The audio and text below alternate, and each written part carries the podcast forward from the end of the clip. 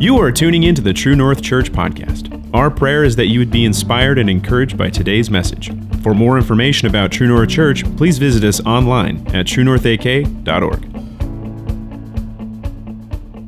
Good morning, everybody. It's, it's my privilege to be here. My name is Bo. Um, I served on staff here for a number of years, and three years ago, actually, the end of July, three years ago, I, I retired after 51 years of ministry at that point. And, um, uh, but every once in a while, Pastor Mark uh, gives me the privilege of um, getting back in the game, carrying the ball on a, on a Sunday morning service. It's a, it's a tremendous responsibility and a great honor uh, for me to do that. Two weeks ago, I was at uh, the college road campus. And as many of you know, I go to New Exit and uh, other places, but uh, um, I've been enjoying life at a little bit slower pace than Pastor Mark runs.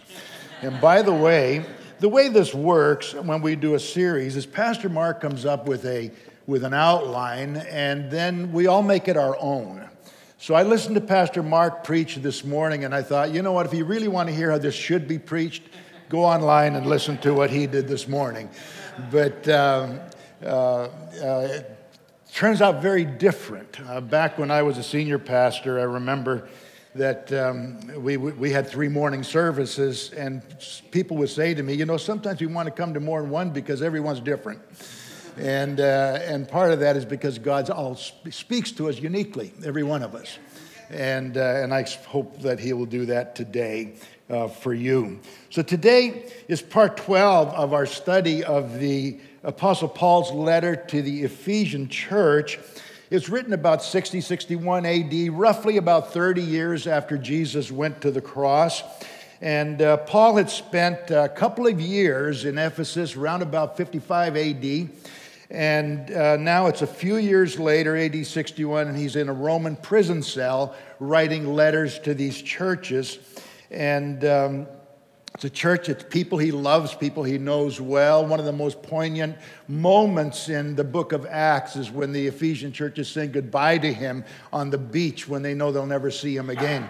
Uh, Ephesian church is also mentioned in the book of Revelation. It's the uh, in the messages of Jesus to the seven churches. It's one of the most highly commended churches, but that's the one where Jesus famously says, "But I have this against you: you've left your first love." And so Ephesus figures pretty prominently in Scripture, and this is an incredible book. As a matter of fact, some people in describing it have called it the, the Grand Canyon of the New Testament. Uh, just this, uh, this incredible book that's uh, filled with such helpful things for us. In our Bibles, it's been divided into six chapters.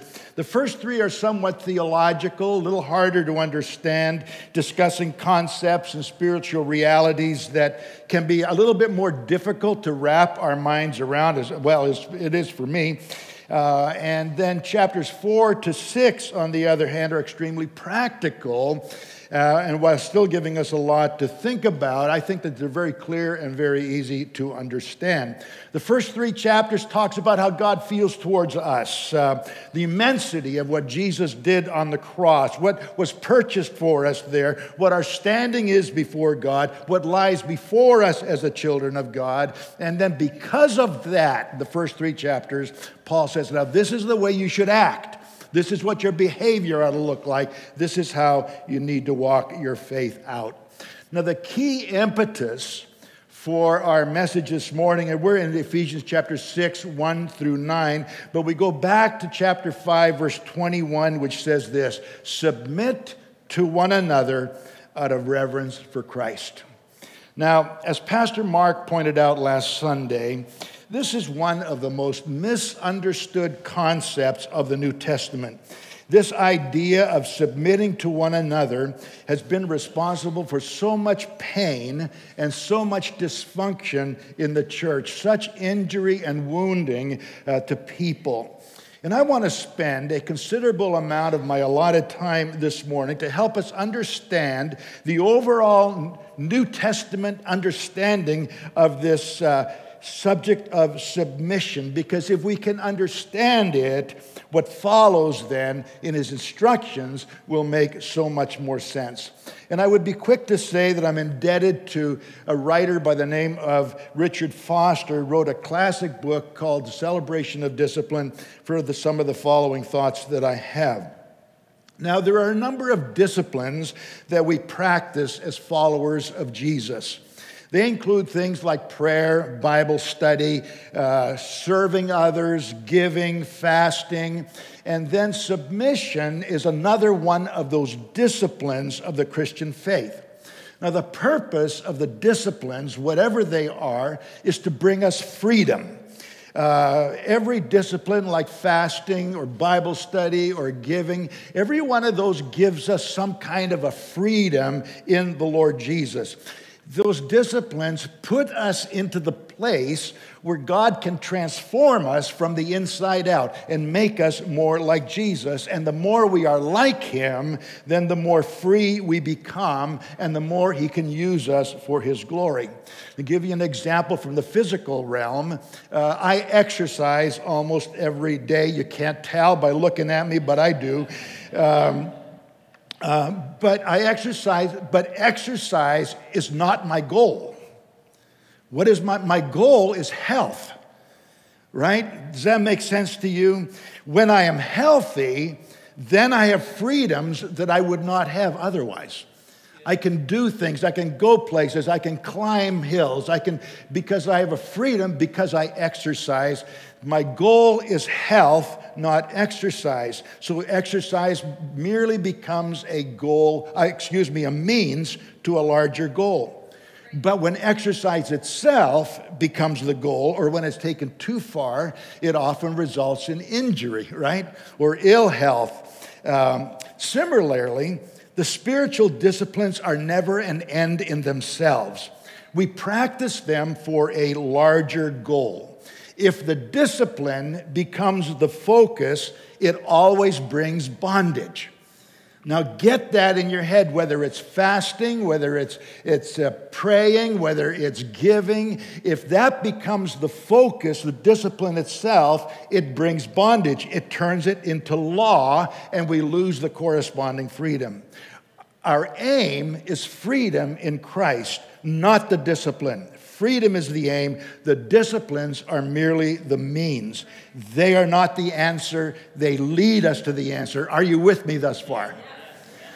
So, we have to view the disciplines as a way of drawing us closer to the heart of God as a pathway to freedom. And that brings us to the question what freedom corresponds to submission? The freedom that corresponds to the mission, the, the, to a submission, is to be able to lay down the burden of always needing to get our own way. And that's a burden. How much frustration, anger, angst, and conflict do we experience in life simply because somebody is blocking us from getting our own way? People can nurse bitternesses for years because they didn't get their own way. Most church fights have to do with people wanting to get their way on some issue. And most of the time, those issues are not worth fighting about. Submission gives us a pathway out of that mess.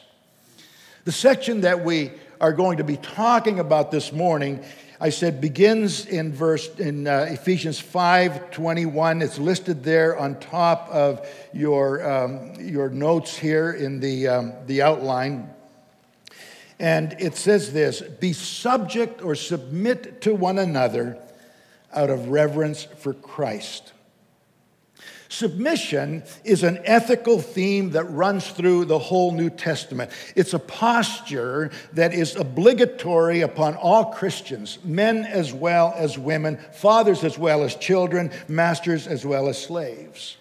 We are commanded to live a life of submission because Jesus lived a life of submission. It's a way in which we reverence Christ. We honor Jesus by honoring one another.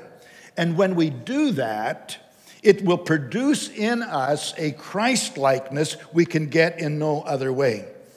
The foundation for the biblical understanding of submission is Jesus' statement in Mark chapter 8, verse 34, when he said, If any man would come after me, and get this, let him deny himself and take up his cross and follow me. I'll read that again. If any man would come after me, let him deny himself, take up his cross, and follow me.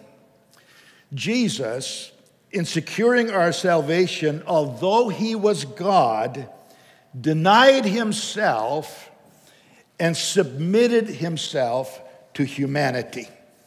Though possessing all power and all authority, he became our servant washed our feet, and died in our place.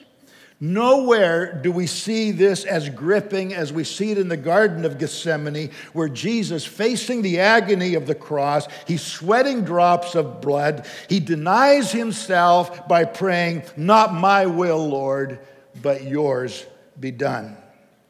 The call for Christians to deny themselves and live the cross life or the crucified life is rooted in the cross life that Jesus himself lived.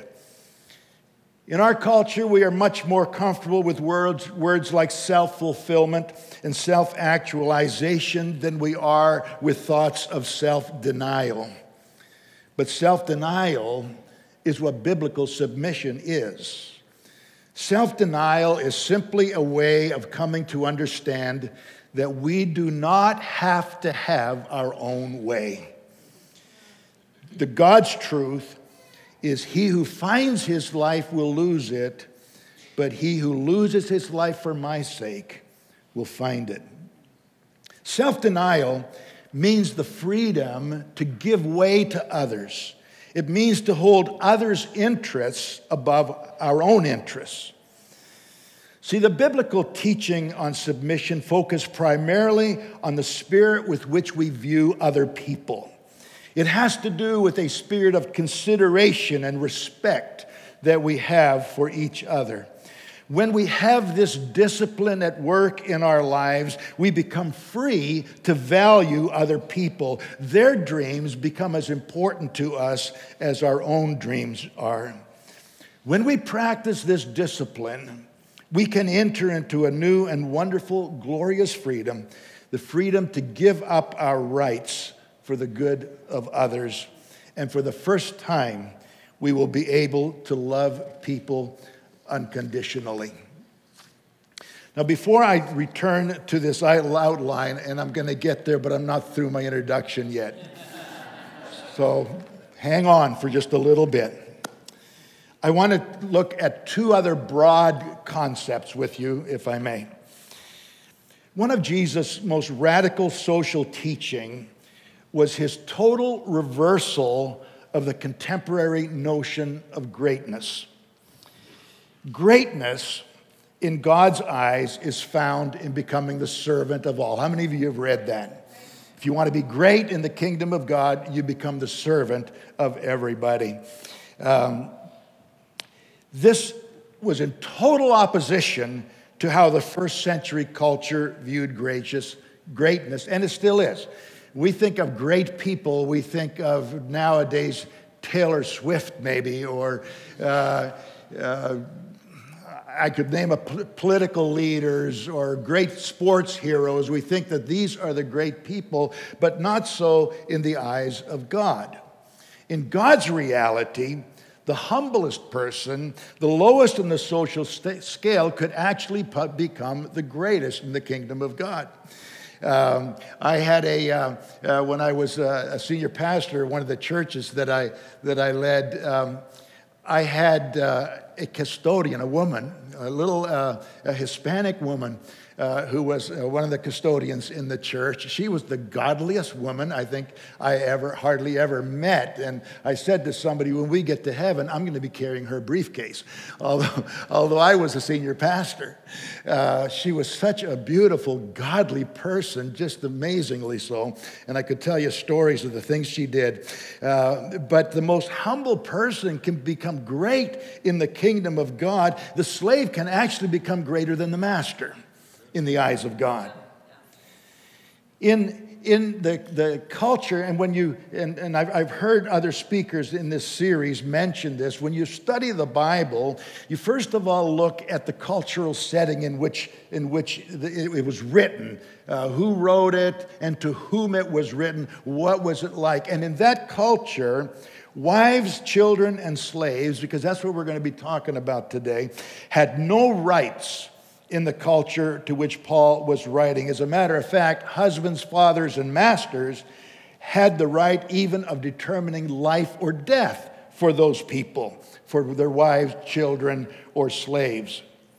But now, the gospel, what Paul writes, turns that on its head, and now the ones without rights are given the opportunity but that by their own free will, they can become active participants in the kingdom of God and actually achieve greatness in the sight of God.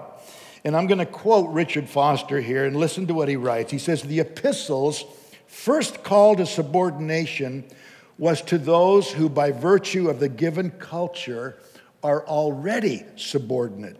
Wives, be subject to your husbands. Children, obey your parents. Slaves, obey in everything those who are your earthly masters. The revolutionary thing about this teaching is that these people to whom first century culture afforded no choice at all are addressed as free moral agents. Paul gave personal moral responsibility to those who had no legal or moral status in their culture. He made decision makers of people who were forbidden to make decisions. A total upending of what the cultural norms were at that time. Then, Having said that, the Apostle Paul then turns to the culturally dominant partner in the relationship and also calls them to the cross life of Jesus by demanding that they retreat their wives, children, and slaves as better than themselves. That the welfare and interests of their subordinates had to become more important to them than their own welfare and interests. This was an idea unheard of in that culture. Literally, he called husbands, fathers, and masters into a greater life of submission than those that they were called to serve. In a stunning revelation of the will of God, the Apostle Paul made the slave equal to the master. One other thing before I get to the outline, and that has to do with the limits of submission. There are limits to submission, just as there are to the other disciplines example, both Paul and, and the Apostle Peter uh, instruct us to be submissive to governing authorities, but then they themselves drew the line when the authorities uh, required them to circumvent or disobey the clear commands of God.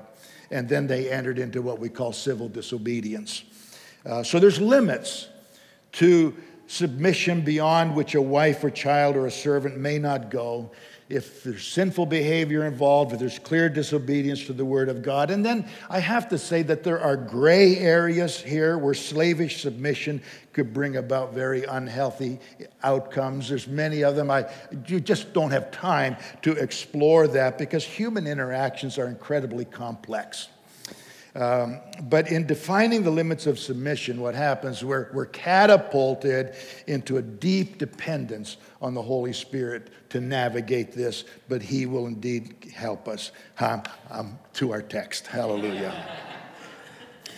so, in, in our text today, I wanted to give as a background, and I can touch on the others lightly because, because they're pretty clear. Uh, uh, but I wanted to give you the foundation of, of this teaching that Paul gives. But he's admonishing four groups of Christians about how they could have harmony in Christ. And the first group has to do with Christian children. And you can fill in a blank. Um, Ephesians 6 1 to 3 Children, obey your parents in the Lord, for this is right. Honor your father and mother, which is the first commandment with a promise that it may go well with you and that you may enjoy long life on the earth. And so there's four reasons why children should obey their parents. Number one, they're Christians. As Christians, and, and it's interesting that, that Paul is writing to children. Children had no status in that society. Jesus was the one who welcomed children, who interacted with children. The, the, the, the, his disciples didn't. They thought it was a travesty. They said, send him away. But Jesus, Jesus didn't. And uh, the same Jesus honored women and he interacted with women, and that was unheard of in that culture as well. So, children should obey their parents, first of all, because they're Christians. As Christians, children need to learn to obey God's word, even when it goes contrary to their desires. How many times does the word of God teach us to go someplace we'd rather not go? Uh, even as adults, the old song, trust and obey, for there's no other way, what? to be happy in Jesus than to trust and obey. You know, here's the reality no child that is disobedient to their parents is going to be obedient to God. It's just not going to happen. The child that is most obedient to the parent is most likely to be obedient to God. Secondly, children are taught to obey because obedience is right. And uh, uh, it, it that word is also translated righteous, which has to do with living rightly. Uh, and it's right. And it's right because God said so, because children owe a debt of gratitude to their parents, and because it's for the ultimate welfare of the child and for the welfare of society. Children, obey your parents, for this is right. You know, children obeying their parents has, a, has implications for society as a whole. If there's disorder in the family, there's also going to be disorder in society. The promise of a long life and good days uh, for honoring parents has strong implications uh, for society. The deep fractures that we witness today are no doubt a product of the idea that everyone can create their own truth and reality, and that is just simply not the case. Thirdly, children need to honor their father and mother because obedience is commanded. It's the duty of children to obey, and it's the duty of parents to rule. There can be no obedience if there is no authority. Parents and children are not equal in wisdom, understanding, and maturity, and children are called to yield to their parents. And parents, within proper bounds of, of love and respect and honor, are called to make sure that their parent, that their children obey. Number four, obedience brings blessing. Ephesians 6 3, so that it may go well with you and that you may enjoy long life on the earth. This is a promise of God's favor for a lifetime. I believe one of the reasons that I've had such favor of God, just one of them, would be because of my obedience to my parents. Um, you know, even in the natural sense, I've raised four kids. And uh, if my children, if I could trust them to be obedient, even when I didn't see them, they had an enormous amount of freedom. If I could trust, if I couldn't trust them, boy, the, the, the, barriers came up and they got locked into certain things and certain demands. But if they were, if they were obedient, the freedom that they had was enormous. Uh, so let's go to the second group, Christian fathers. So that's children, and this is addressed to children. There's no children in here this morning. We're parents, but now this cuts more to home for us. Ephesians 6 4. Fathers, do not exasperate your children. Instead, bring them up in the training and instruction of the Lord. The number one responsibility for us as Christian parents is that we are to make sure, as much as it is up to us, and it's not always up to us, but that our children are raised to love and to serve the Lord Jesus Christ and to live with him for eternity. I mentioned I have four, four children. I have um, three, three boys, and then when all hope was gone, eight years later, I got my princess. And as I've told you many times, I love my boys, but I'm passionately in love with my daughter. She FaceTimed me this morning. Um, so, in raising my kids, I've, I've made my share of mistakes. But the greatest mistake, or among the greatest probably, that I made was when I disciplined in anger. The scripture says, Do not exasperate your children. Uh, there were times when I disciplined in anger. And let me tell you what happens when you do that. You force the child to yield to power rather than to love. because the parent is the strongest. I could take on all three of my boys at one time, at once. Um, when a parent punishes in anger, then a child can become an angry individual. Discipline in anger changes the focus. Instead of a child being made to focus on his own wrong behavior, the focus of the child changes to the wrong done by the parent. Uh, an illustration of this when I was young, uh, my brother and I were fighting, and uh, we. Um, uh, you know, we had the main door. We lived in Canada and cold winters. Then you had a screen door outside that was glass, but you open the glass and there's a screen there. Um, and uh, my brother threw me through, through that door.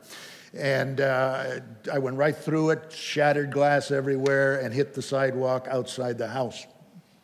And just as my dad was coming around the corner.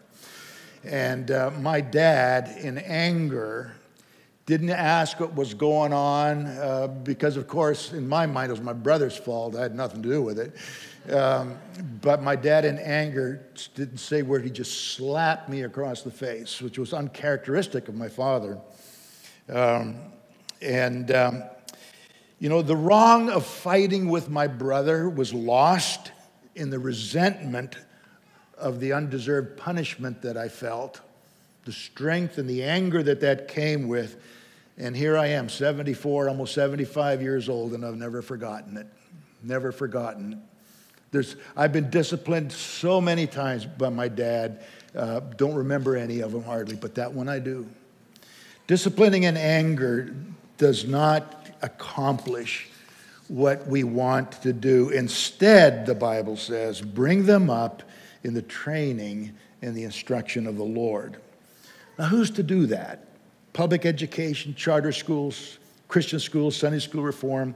You know, my wife Karen uh, just finished her, uh, the end of June, her, her uh, uh session as a superintendent of the Fairbanks School District. And I heard her say over and over again to the public, I heard her say to the school board, I heard her say it to the staff. She says, We are a partnership. And the first partnership she always identified with, uh, was the parents, the family. And families can well use public education or private or Sunday school, but none of these are primarily or ultimately responsible for educating our children.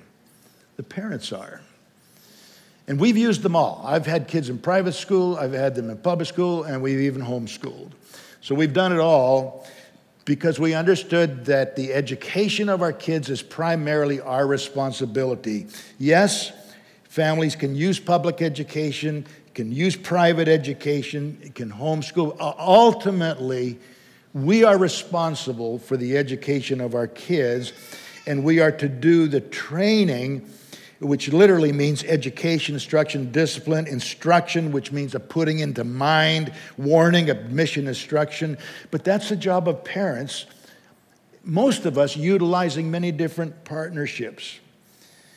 And it seems from Scripture that the ultimate responsibility for this is laid at the feet of fathers, who are sometimes the least engaged with their kids.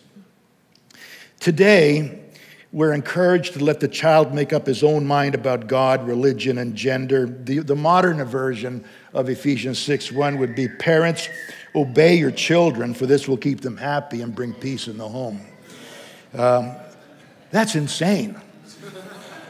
We don't do that when it comes to reading, writing, and arithmetic. The idea that a child can determine their own gender is, I believe, a satanic lie is rooted in the conversation that the serpent had with Eve in the Garden of Eden when he said to her, If you eat of that fruit, you will be like God.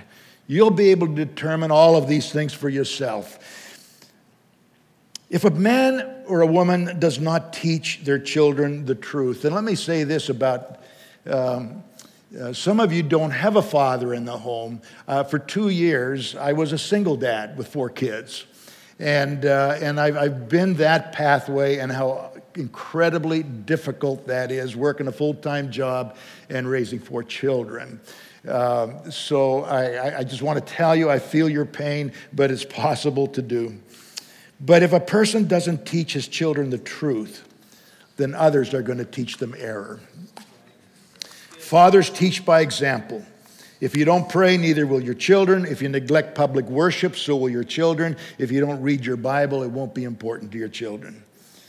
Our number one priority is to bring our kids to a living faith in the Lord Jesus Christ. They ultimately belong to Him. Then, group number three Christian employees. Ephesians 6, 5 to 8, slaves, obey your earthly masters with respect and fear and with sincerity of heart, just as you would obey Christ. Obey them not only to win their favor when their eye is on you, but like slaves of Christ, doing the will of God from your heart, serve wholeheartedly, as if you were serving the Lord, not man, because you know that the Lord will reward everyone for whatever good he does, whether slave or free. Me just go quickly over this. The slave was the lowest person of society in, that, in their time, really considered by some not to be a real person. They had no rights. But by this passage of Scripture, they're put on the same status before God as a slave owner. And the Bible makes it clear that there's neither male nor female, slave nor free in the kingdom of God. So Paul admonishes the servants to be obedient with several good reasons. Number one, you are really serving Christ. A slave was to do the will of God from the heart because it was their worship. Number two, they were to do a good job. Um, and doing a good job is the will of God. There is no scripture in the Bible that rewards the slacker or the so called quiet quitter. Going above and beyond should always be the bent of the followers of Christ. An honest day's work for the agreed upon remuneration is the minimum. Number three, you will be rewarded by the Lord. The Bible, the New Testament, and the Old Testament is full of the promises of reward. God is a God of justice. There is coming a time when the last will be first. And if you're feeling in that position, if you serve Him right, if you serve Him with an attitude of submission, if you do your work as unto the Lord, there's going to be reward. It's going to be based on what you did according to your character and not based on your status in life. And then there's the fourth group, which is Christian bosses. Ephesians 6 9. Masters, treat your slaves in the same way do not threaten them, since you know that he who is both their master and yours is in heaven, and there is no favoritism with him. You know, the New Testament doesn't directly condemn slavery, but it was the force of Christianity that eventually brought about its abolition, both in Rome uh, hundreds of years ago and eventually in Britain and the United States. There is a, a little tiny letter called uh, that Paul writes to a friend called Philemon. It's only one chapter. Philemon is a Christian slave owner. Onesimus, his slave, runs away, encounters Paul, the apostle, and becomes a Christian. Paul sends him back to Philemon with this letter, but he writes to Philemon that he is to take him back not as a slave, but as a brother. For those of you who are here in positions of leadership, you will be held accountable before God for how you treat your employees, how you interact with them. In, in the time of the Bible, the slave was not merely a, possess, a possession in God's eyes, he was a man for whom Christ died.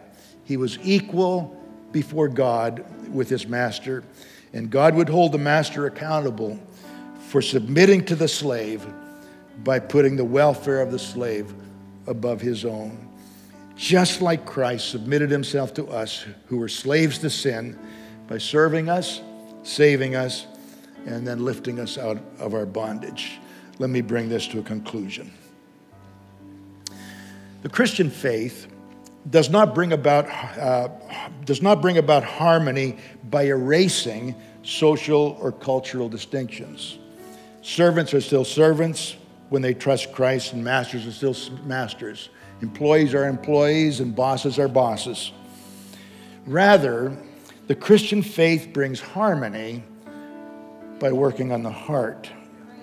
Know this about submission No person, no one can demand submission from another person. A husband cannot scripturally demand submission from his wife because that is something that can only be offered by free will.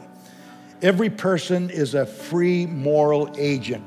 Even God Himself does not demand submission from us. It's our gift to Him. Just like Jesus came and submitted to us, giving Himself as a servant to us, as His gift to us. And what a gift it was. We can force other people to do what we want them to do. A husband can force his wife to bend to his will. A boss can force his employee to bend to his bill, bend to his will, but what they get is not submission, but resentment.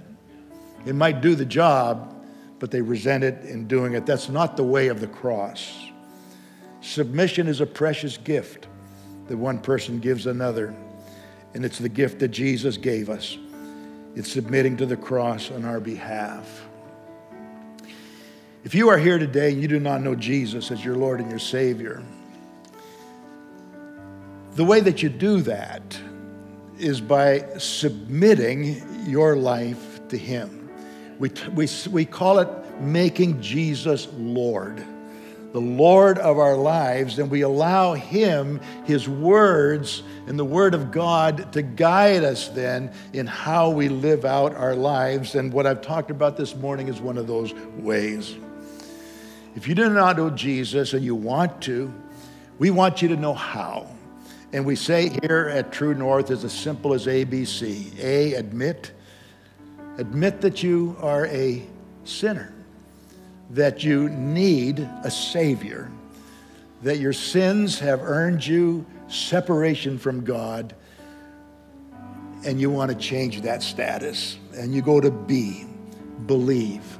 Believe that the Lord Jesus Christ is who the Bible says He is, that He's the Son of God who came to this earth, lived a sinless life amongst us, died on the cross for our sins, shed His blood, the innocent for the guilty and rose again from the dead three days later. If you believe that, admit you're sinner, believe in who Jesus is, and then number three, confess him as your Savior. And the way you do that is you simply say, Lord Jesus, I want to confess you as my Lord. I want to make you the Lord of my life. Would you receive me into your family? And I will do the best that I can to the best of my ability to submit my life to yours. And if you do that, the Bible says, Jesus said, you will be born again. Something will take place on the inside. You might not look any different on the outside, but on the inside, everything changes.